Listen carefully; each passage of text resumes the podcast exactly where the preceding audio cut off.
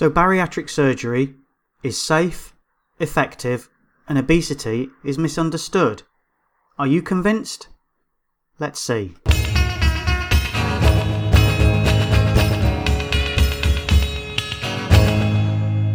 Hello, hello, hello, and welcome back to the Critical Care Practitioner podcast. I'm pouring them out thick and fast at the minute. That's mainly because I've been very busy over the last month or so. As you're probably aware, or you may or may not know, I just come back from a SMACC conference in Berlin. I've just had a chat with Johnny Wilkinson to do the Two Johnnies Do Twitter podcast again, which was released a, a day or two ago. Actually, yesterday, I believe. Um, I should know because I did it. Um, but I'm also releasing this one today because I was very privileged to be invited to the Home Mechanical Ventilation Conference by Rachael Moses, who had a chat with me a few podcasts ago. Um, and her and Professor Nick Hart were running the conference from St Thomas's Hospital and asked me if I'd like to go along as almost a media presence. And I said I would, and I'd um, produce some videos for them and some podcasts. And this is one of the podcasts. The reason I chose this one in particular is that it was one that caught my ear as a non specialist in home mechanical ventilation, and it was given by a surgeon regarding uh, bariatric surgery for obesity management. It was an interesting presentation. It had some views at the beginning that you may or may not agree with. Uh, I think you have to hear his opinion. Uh, he seems to believe that obesity isn't always necessarily the fault of the person involved and I can see his argument for that. So make your own mind up. Um, I think it's well worth listening to anyway, and I think it will involve us all one day, or certainly does involve us now in our critical care environment, that we are coming across more and more obese patients.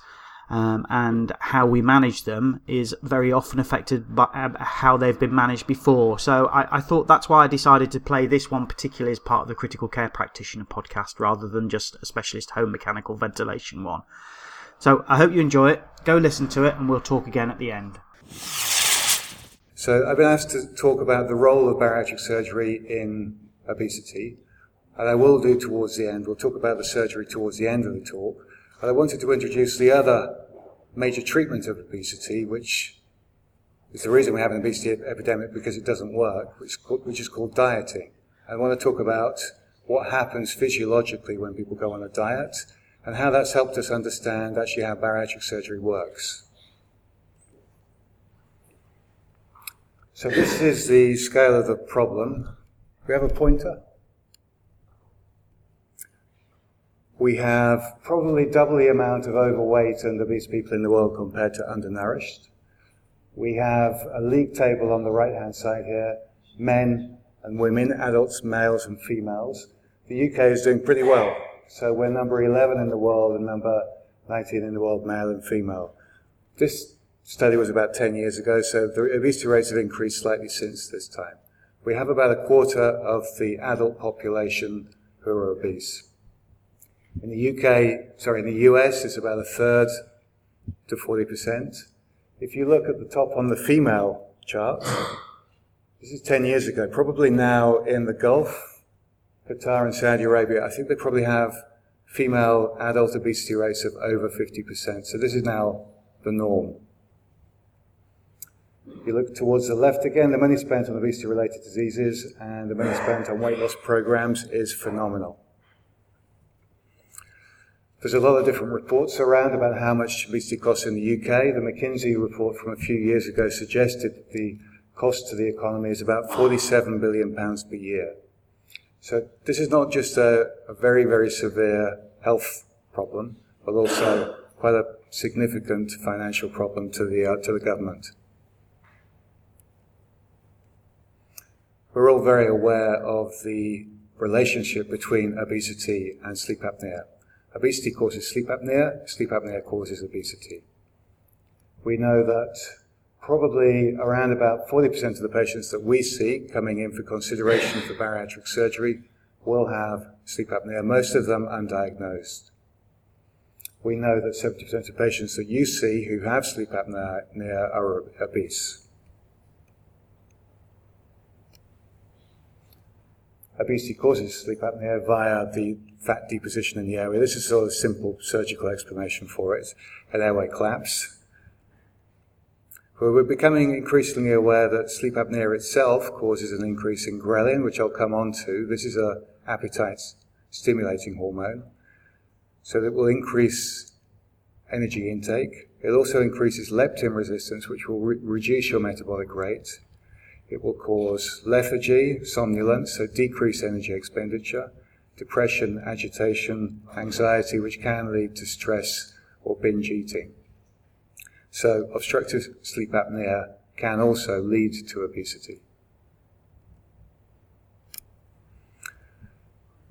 It's a common problem. Uh, we know the cause of it, chronically uh, taking in more energy than you uh, expend. But is everyone affected similarly? Uh, we know that it will only affect or majorly affect populations that adopt a sort of Western type of eating and lifestyle culture. The main thing is the consumption of processed foods containing a lot of sugar and fat. So, processed foods that have preservatives and elements in them to make them more hedonic and tasty. When these foods are introduced into a population, the population, a subset of the population will become obese. I will differ with John on one thing. I think that there is a genetic predisposition. We know that the FTO gene is quite a rare gene, and that's something that we recognize as obesity related, and that is present in 1 or 2%, so we do have a gene we can test for. However, if you look at uh, some epidemiological studies, this is from uh, Jane Wardle at UCL. She looked at about 300 pairs of identical twins that had been separated at birth and adopted into different families. So the identical twins were brought up in different home environments, and she looked at what their body mass index was when they become adult, became adults. And she, as you probably would expect, even if they're brought up in different home environments, maybe one is a healthy home environment, one has got poor eating and play habits, she found that there was actually a 77% genetic influence to body mass index. index. And this is something that we see. We see when a patient walks in with obesity and they bring their relatives. Usually their relatives are, are pretty obese. It's quite rare to get a, uh, a genetic abnormality. I actually had a guy who walked into the clinic who was 300 kilograms. The guy was a mountain. He was sort of centrally obese.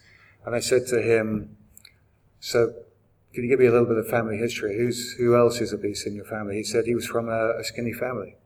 I couldn't believe it. Then he mentioned that his father worked on Christmas Island during atomic testing. So this guy had developed via his father a genetic mutation causing this massive obesity. But usually it's just generally uh, uh, genetically um, programmed. She found that there was only about a 10% home environment influence. So blaming bad parenting, ignorance of uh, different types of food, uh, healthy foodstuffs, probably only had about a 10% influence. It wasn't the major influence of whether someone was going to suffer with obesity or not. Epigenetics is this new fascinating area which looks at how the intrauterine environment can influence the expression of the genome in adult life. So it's not just that the genes are set by your mother and father. They can be switched on or off depending on, in the case of obesity, perinatal undernutrition or overnutrition. So both exposure to um, undernutrition or overnutrition can lead to genes favoring development of obesity and type 2 diabetes as adults. So this is almost like you're passing on not just the genes, but a little bit of environmental um, triggering of those genes as well. Which is probably why we see that current children coming through, the environment hasn't changed that much in the last 10, 20 years, but actually the obesity problem in, in uh, the childhood population seems to be getting even worse. And it may be due to epigenetic transmission or switching on of obesogenic genes. So, if you live in a Western environment, Western culture environment, if you have a family who's got obesogenic genes, if you maybe have got a mother who was obese when you were pregnant, then you're really almost preordained to struggle in our, our current environment. Many of these people can identify a particular time in their life, however, when they actually started to gain weight. They were able, they were okay for a while, and then they started. So there are these sort of environmental triggers that many patients will tell you and are documented as causing or starting weight gain. One of the main ones that I'll come on to is dieting. I'll give you the reason for this. Other things, pregnancy, we all know, is usually a start for many women can't actually get the weight back down. Getting married, going to college are actually triggers for gaining weight. Various drugs, including corticosteroids. Anxiety and emotional pain can cause a cortisol response and retention of, um, of energy and poor sleep. Going back to sleep apnea. So these are all triggers that can cause that increase in weight trajectory. Okay, if we're going to talk about how diets work and how bariatric surgery works, we need a little bit of a refresher in just the control of energy regulation, the hormonal homeostasis of energy regulation. This is something that we're not really taught in medical school. Um, but we know that there are, if you look down on the right, over the short term, so over the hour to hour and day to day time frame, there are two main hormonal controllers of appetite and satiety. So ghrelin is a hormone that is secreted by the fundus of the stomach in times of in between meals. The higher the ghrelin level in the blood, the more it will act on the hypothalamus to cause a voracious appetite food seeking behavior, and a preference for high calorific density foods. PYY is the appetite brake, so this causes satiety. This is this is produced by the proximal small bowel in response to contents, food contents within the proximal small bowel. So after eating, when food starts to get to the jejunum, you get a release of PYY, and this goes again to the hypothalamus, which causes a satiety and is your signal to stop eating. So these two hormones really control exactly how much we're taking in as far as calories and energy are concerned. It's not actually down to free will too much over the, over the longer period of time. If we look at a sort of medium or long term regulator of uh, how much energy we're going to store, how fat or thin we're going to be, this is due to this um, hormone called leptin, which we've all heard of. This is produced in the white adipose tissue. So the more white adipose tissue you have, the more leptin you will have in your bloodstream. So if you're fat or suffering with obesity, you will have high rates of le- high levels of leptin. Leptin, when it's working, should be uh, able to decrease, should work on your hypothalamus to decrease your food intake and increase your basal metabolic rate. So you decrease the amount you take in, you're increasing the amount that you're burning off. Again, leptin, if uh, we lose weight, leptin levels decrease and you get a decreased uh, basal metabolic rate, so you don't burn as much energy off, but you get a voracious appetite. Unfortunately, once you reach a certain level of obesity, a threshold of obesity, various uh, inflammatory mediators produced by the fat pannus actually are thought to act to prevent the action of leptin on the hypothalamus. So we've got patients with high leptin levels, high energy stores, high, lots and lots of white adipose tissue, but the signal is not getting through to the hypothalamus. So this is when, when you see someone who's really, really morbidly obese, and they may be secretly eating in, uh, somewhere, um, or you can actually occasionally see people in a buffet who are actually morbidly obese, but they're voraciously eating, you're thinking, what is wrong, wrong with the signaling here? It's because they're getting the signals as if they're starving. They're getting no leptin coming through to the hypothalamus. So leptin resistance really explains why, when you reach a certain threshold of obesity, it's really, really difficult to diet your way out of it. So this is what happens. So we have these poor patients who, probably by genetics and environment and epigenetics and triggers, start to really suffer with their weight. And uh, um, nutritionists and dietitians and GPs will say, okay, you've got to start dieting. You've got to calorie restrict so that you lose weight. This is what happens to their appetite hormone ghrelin. So you can see here, ghrelin uh, varies throughout the day. This is the time of day. So before lunch, before breakfast it's high, before lunch it's high, and before evening meal it's high. This is in a group of patients before dieting. And uh, six months after the diet had uh, started, they'd lost 70% of their initial weight, and the study remeasured their ghrelin level. And we can see it significantly increased throughout the day. You can actually see the mid afternoon trough in ghrelin in the dieters after the diet corresponded to the pre lunch peak of ghrelin before a diet started. So when people say that they're absolutely ravenous, starving, and they find it difficult to walk past a Costa when they're on a diet, it's because of this massively raised uh, levels of ghrelin. It's not due to being weak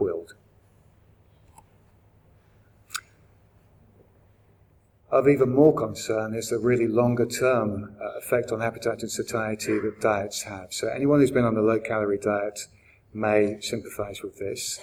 Um, this was a study that looked at baseline levels of ghrelin, the appetite hormone, and PYY, the satiety hormone, at baseline and after a low calorie diet for 10 weeks. They then looked at the level a year after they'd finished the diet. If you look at ghrelin level, after the diet started, um, ghrelin level was significantly elevated, meaning that they were more hungry. Ghrelin level stayed elevated a year after the diet had finished. If you look at PYY, the satiety hormone, you will see that it's depressed after the diet. But then it's also even more depressed a year after the diet is finished. So people have the consequences of low calorie dieting over a long, long period of time after the diet's finished. There is no real difference as far as the body is concerned with a low calorie diet that you go on via choice and a uh, famine due to an environmental change. And this is the effect. These really aren't really published very often. These, because the diet companies and uh, there's a lot of self-interest in, in diets. But there's a load of research to say they don't work. We know they work a little bit. We know that everyone can lose 10 kilograms if you starve yourself and you have enough motivation. But actually, when the diet finishes, patients tend to gain weight, and usually by a year, the weight's gone on. Usually, a little bit after that, they actually regain even more weight and they end up heavier than when they started the diet. So we know with robust research that non-surgical weight loss therapy has not been shown to result in long-term weight loss.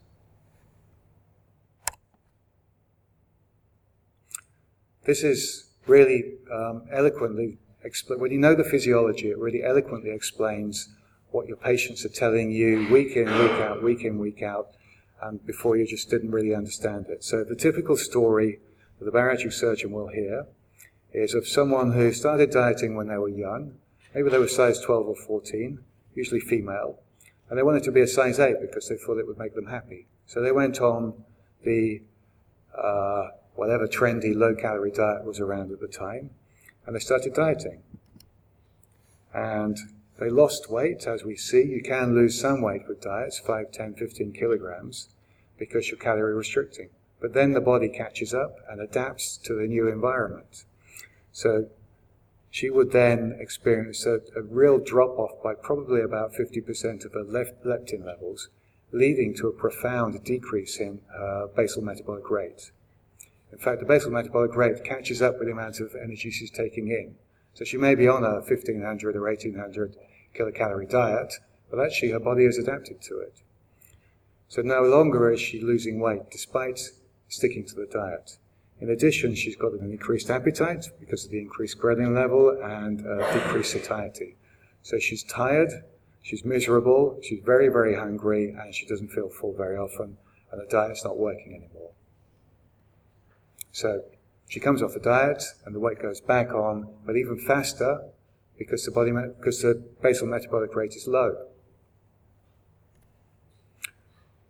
Patients will regain the weight and they will all say, I regain it, but I put even more on. And this is because the body is now scared that you're in an environment where there is famines around the corner. So it wants a little bit more insurance. It wants to guard against future famine. This goes on for years and years and decades and decades, yo-yo fluctuations in diet, until the final set point is reached where the patient has developed leptin resistance. And the whole homeostatic regulation of body weight, which a lot of us have naturally, has gone. And you have the disease obesity, which a lot of doctors don't understand. This is a really interesting study that highlights the, the real extreme differences in basal metabolic rate amongst matched groups. So this is a study that looked at people who should have the same basal metabolic rate.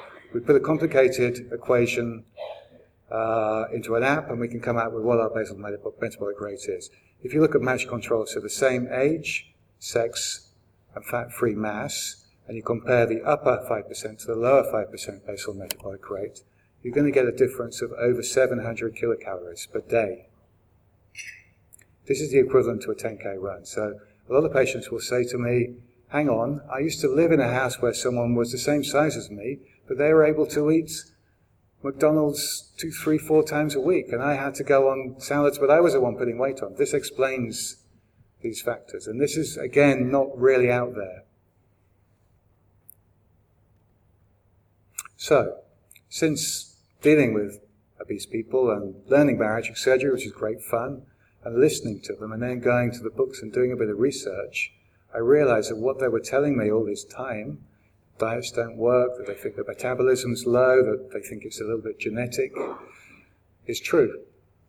And I find that it's a really sad illness, actually. I find that um, obviously it gives them a poor quality of life. Um, quite often they're diabetic, hypertensive, they've got sleep apnea. 50% are on antidepressants. They've got a shortened life expectancy of 7 to 10 years. Everyone blames them because no one really understands obesity, so there's societal prejudice, and they blame themselves because they can see they can lose a bit of weight on the diet, but it always goes back on. So they think they're weak willed.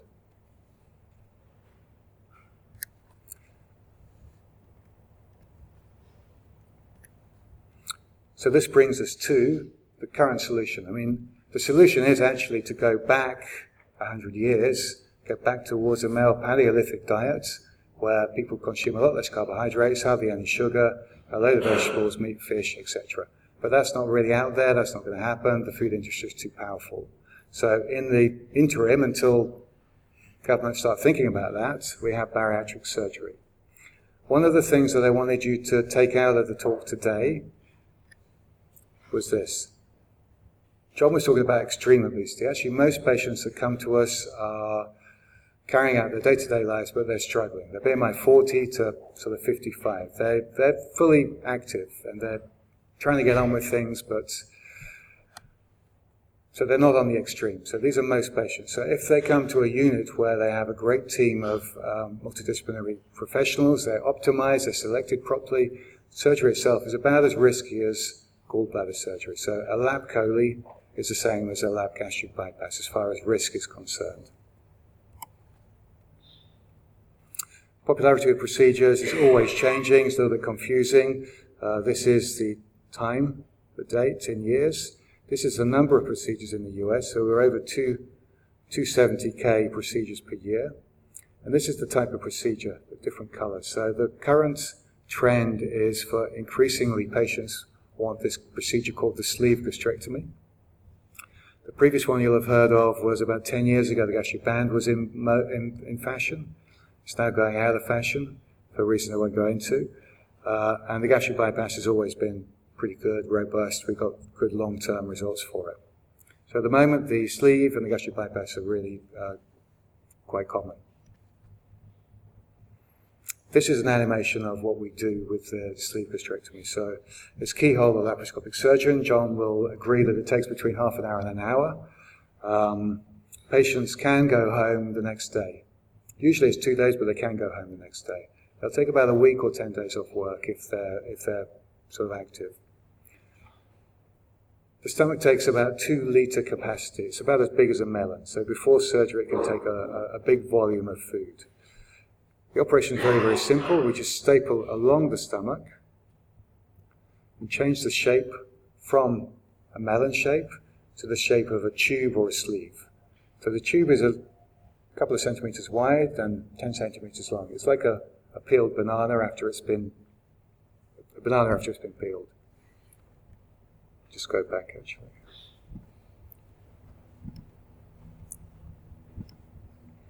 So the capacity is decreased from 2 litres to about 150 to 200 cc. And this part of the stomach, you will remember, is the area that secretes ghrelin, the appetite secreting hormone.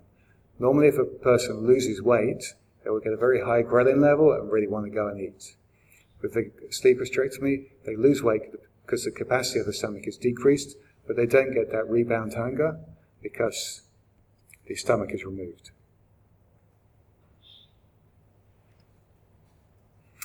The other common procedure, gastric bypass, works in three main ways.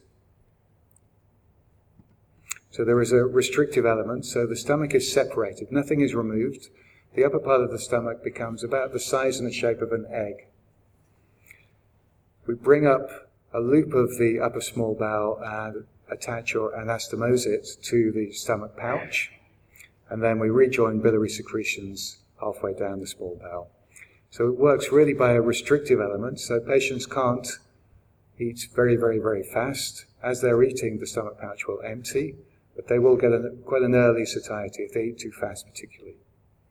The main way it probably works is by this hormonal route. So if you can imagine undigested food going pretty much straight into the middle or, or the upper jejunum. If you remember the uh, satiety hormone PYY predominates in the upper jejunum. When it uh, senses undigested food, not, not mixed with bile, it will have a profound increase in PYY level, which will go to the hypothalamus, and within five minutes of eating, you're going to start to get those satiety signals. So the sort of bypass is tricking the GI tract into, signals, into sending signals to the brain that you've eaten a large amount of food when you actually haven't. Traditionally, we thought the bypass worked mainly by malabsorption, but we now know that's actually a small part of it. Uh, and usually the malabsorptive element uh, sort of readapts after about one year. So it's mainly restrictive, but mainly hormonal. It's changing the signals that the brain, the satiety and appetite center receive. So it makes it just really easy to actually not think about food too much. If we look at uh, studies on ghrelin level, the appetite stimulator, look at ghrelin level as you saw before, uh, before surgery, and you look at the level after surgery, it's profoundly decreased. This is after gastric bypass. If we look at PYY, and another hormone called GLP-1, which not only causes satiety but also uh, improves peripheral insulin resistance, which is why gastric bypass improves diabetes and sometimes sends diabetics into remission before they even go home from hospital. We look at these two hormones, satiety hormones, they're significantly increased even 20 years after a type of gastric bypass. We know subjectively, patients tell us that they don't feel hungry, they feel increased satiety. Actually, their tastes change. They don't really want to eat sugar anymore. They actually crave salads and healthier foods. As far as a long-term outcome, as far as weight loss is concerned, um, We've got, a, we've got good data for 25 years now on gastric bypass. It looks like most patients retain a 65 70% excess weight loss over a longer period of time. I found a study which compared dieting and bariatric surgery. Uh, this is the time interval. This is in diabetics. Two different types of, of, of bariatric surgery and medical treatment. As you can see, with the diet, as we saw, you can lose 10 kilograms, but you're just going to put it back on. I'm surprised the weight trajectory didn't carry on up here. With the type of bariatric surgery, uh, two different types of gastric bypass, the weight came off and uh, weight loss was maintained over a long period of time. So there was a significant difference between the effectiveness of diets and bariatric surgery. As far as your patient group is concerned, uh, bariatric surgery will almost always cure sleep apnea. 94% uh, of patients won't need CPAP anymore. As mentioned before, type 2 diabetes is almost always improved. Uh, these are nice guidelines if you're thinking of referring people to a bariatric surgeon, if they come not via bariatrics, but just off the street or a referral. Uh, actually, the age group, age range, we can do adolescents these days. Uh, if they've a BMI of over 40 with no comorbidities, or 35 with comorbidities such as sleep apnea, Well, the new guidelines are if you've got a BMI of over 30 and type 2 diabetes, type 2 diabetes, you're now eligible to be considered for bariatric surgery. So bariatric surgery is really successful, quite safe. Obesity is very misunderstood. Uh, we welcome any questions.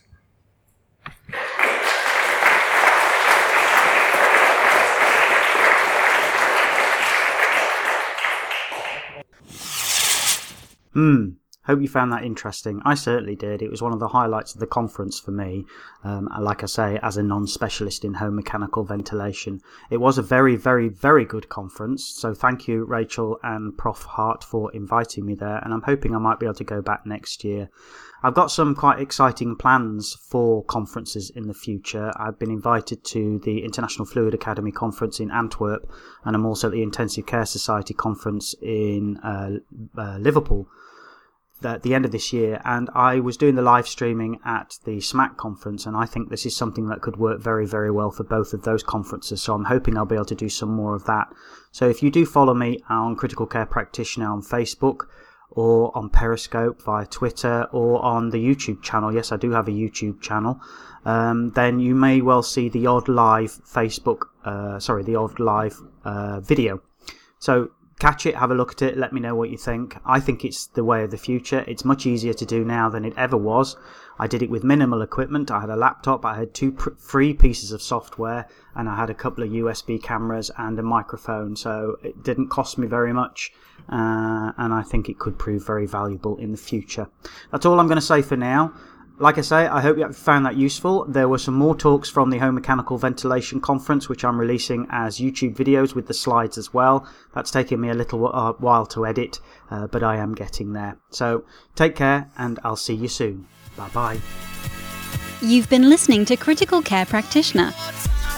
If you would like to comment on any of today's topics, find us at criticalcarepractitioner.co.uk, tweet us at ccpractitioner Find us at facebook.com slash critical care practitioner or search critical care practitioner on iTunes.